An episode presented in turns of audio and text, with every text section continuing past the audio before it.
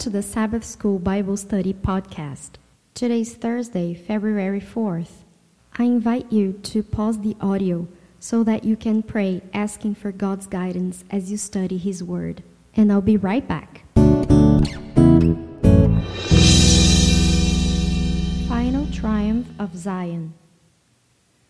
Following oracles against individual nations in Isaiah chapters 13 through 23, Isaiah chapters 24 through 27 describes on a worldwide scale the climactic defeat of God's enemies and the deliverance of his people. Question Why does Isaiah's description of the desolation of the earth in Isaiah chapter 24 look like John's description of events connected with a thousand years that follow Christ's second coming in Revelation chapter 20? Let's read Isaiah chapter 24. Behold, the Lord lays the earth waste, devastates it, distorts its surface, and scatters its inhabitants. And the people will be like the priest, the servant like his master, the maid like her mistress, the buyer like the seller, the lender like the borrower, the creditor like the debtor. The earth will be completely laid waste and completely despoiled. For the Lord has spoken this word. The earth mourns and withers, the world fades and withers. The exalted of the people of the earth fade away. The earth is also polluted by its inhabitants, for they transgressed laws, violated statutes, broke the everlasting covenant. Therefore, a curse devours the earth, and those who live in it are held guilty. Therefore, the inhabitants of the earth are burned, and few men are left. The new wine mourns, the vine decays, all the merry hearted sigh. The gaiety of tambourine ceases the noise of revelers stops. The gaiety of the harp ceases. They do not drink wine with song. Strong drink is bitter to those who drink it. The city of chaos is broken down. Every house is shut up so that none may enter. There is an outcry in the streets concerning the wine. All joy turns to gloom. The gaiety of the earth is banished. Desolation is left in the city, and the gate is battered to ruins. For thus it will be in the midst of the earth among the peoples, as the shaking of an olive tree, as the gleanings when the grape harvest is over. They raise their voices, they shout for joy, they cry out for the west concerning the majesty of the Lord. Therefore, glorify the Lord in the east, the name of the Lord, the God of Israel, in the coastlands of the sea. From the ends of the earth we hear songs, Glory to the righteous one. But I say, Woe to me, woe to me, alas for me, the treacherous deal treacherously, and the treacherous deal very treacherously. Terror and pit and snare confront you, O inhabitant of the earth. Then it will be that he who flees the report of disaster will fall into the pit, and he who climbs out of the pit will be caught in the snare. For the windows above are opened and the foundations of the earth shake. The earth is broken asunder. The earth is split through. The earth is shaken violently. The earth reels to and fro like a drunkard, and it totters like a shack, for its transgression is heavy upon it, and it will fall, never to rise again.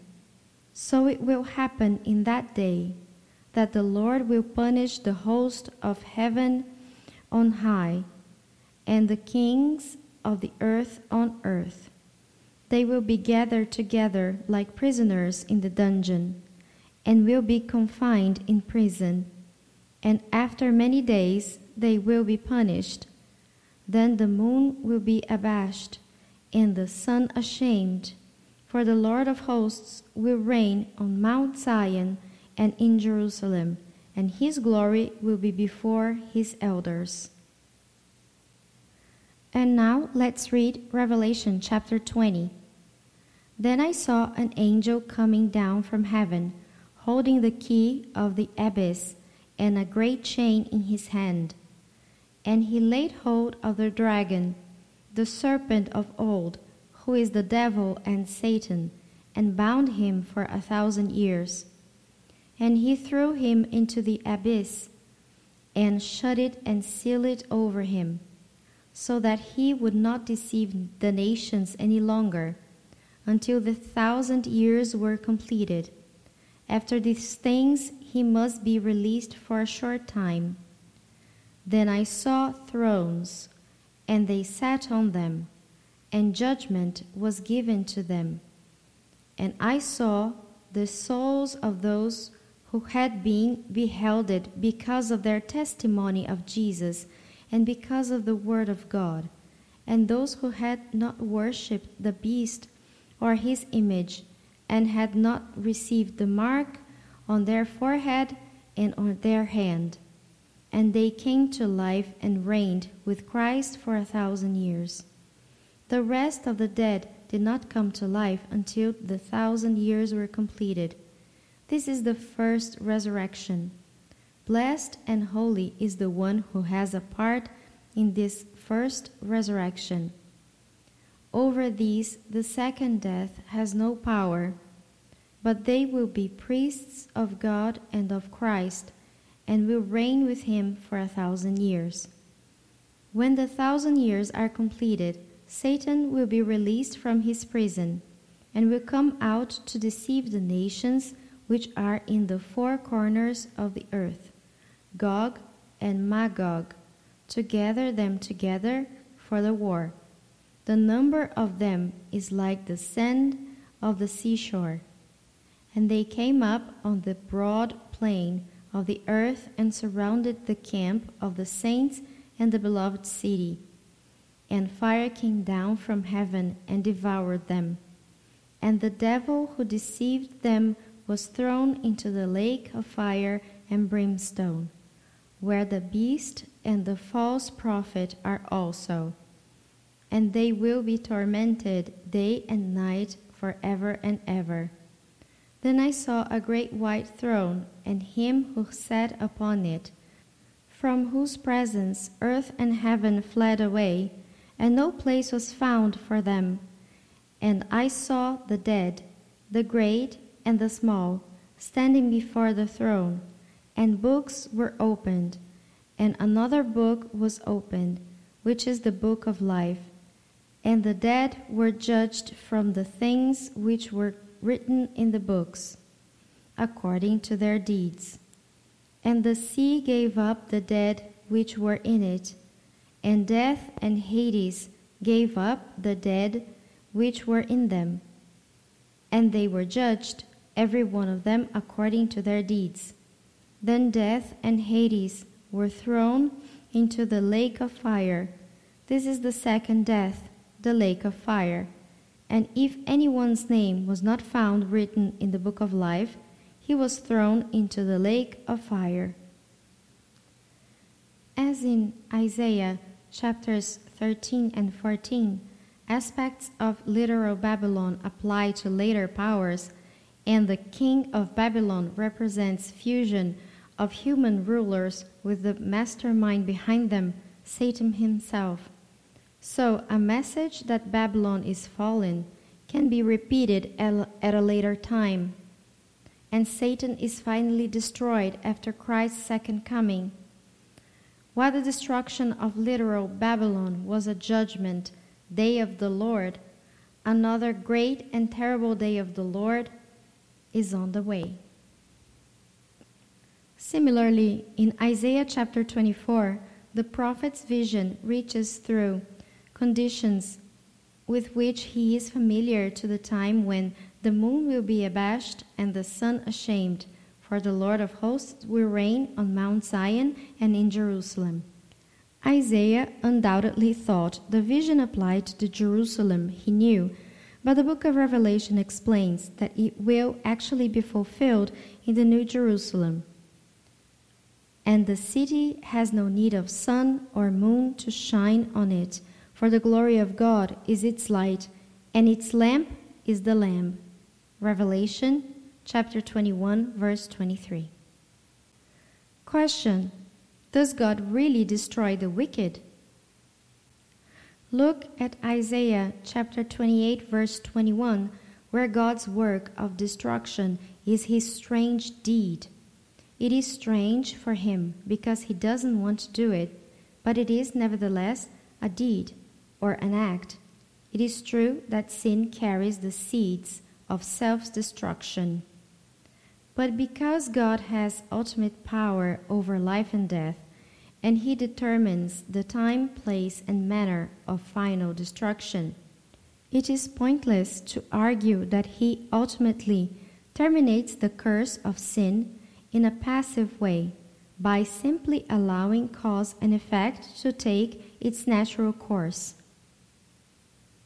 Question What we see in Isaiah chapters 24 through 27 is what we see reflected in the entire Bible, which is that no matter the suffering, pain, and desolation now, in the end God and goodness will triumph over evil. What then is the only thing we can do if we ourselves want to be part of that final victory? Proverbs 3 verses 5 through 7 read Trust in the Lord with all your heart, and do not lean on your own understanding. In all your ways acknowledge him, and he will make your path straight. Do not be wise in your own eyes. Fear the Lord and turn away from evil. And Romans chapter 10 verse 9 reads that if you confess with your mouth Jesus as Lord and believe in your heart that God raised him from the dead, you will be saved.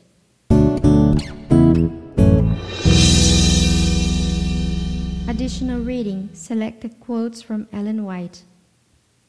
The faith that is unto salvation is not a casual faith. It is not the mere consent of the intellect. It is belief rooted in the heart that embraces Christ as a personal Savior, assured that He can save unto the uttermost all that come unto God by Him. To believe that He will save others, but will not save you, is not genuine faith.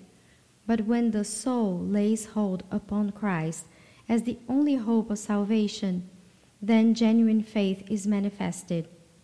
This faith leads its possessor to place all the affections of the soul upon Christ.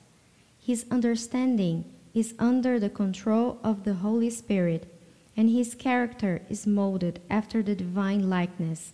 His faith is not a dead faith, but a faith that works by love and leads him to behold the beauty of Christ and to become assimilated to the divine character.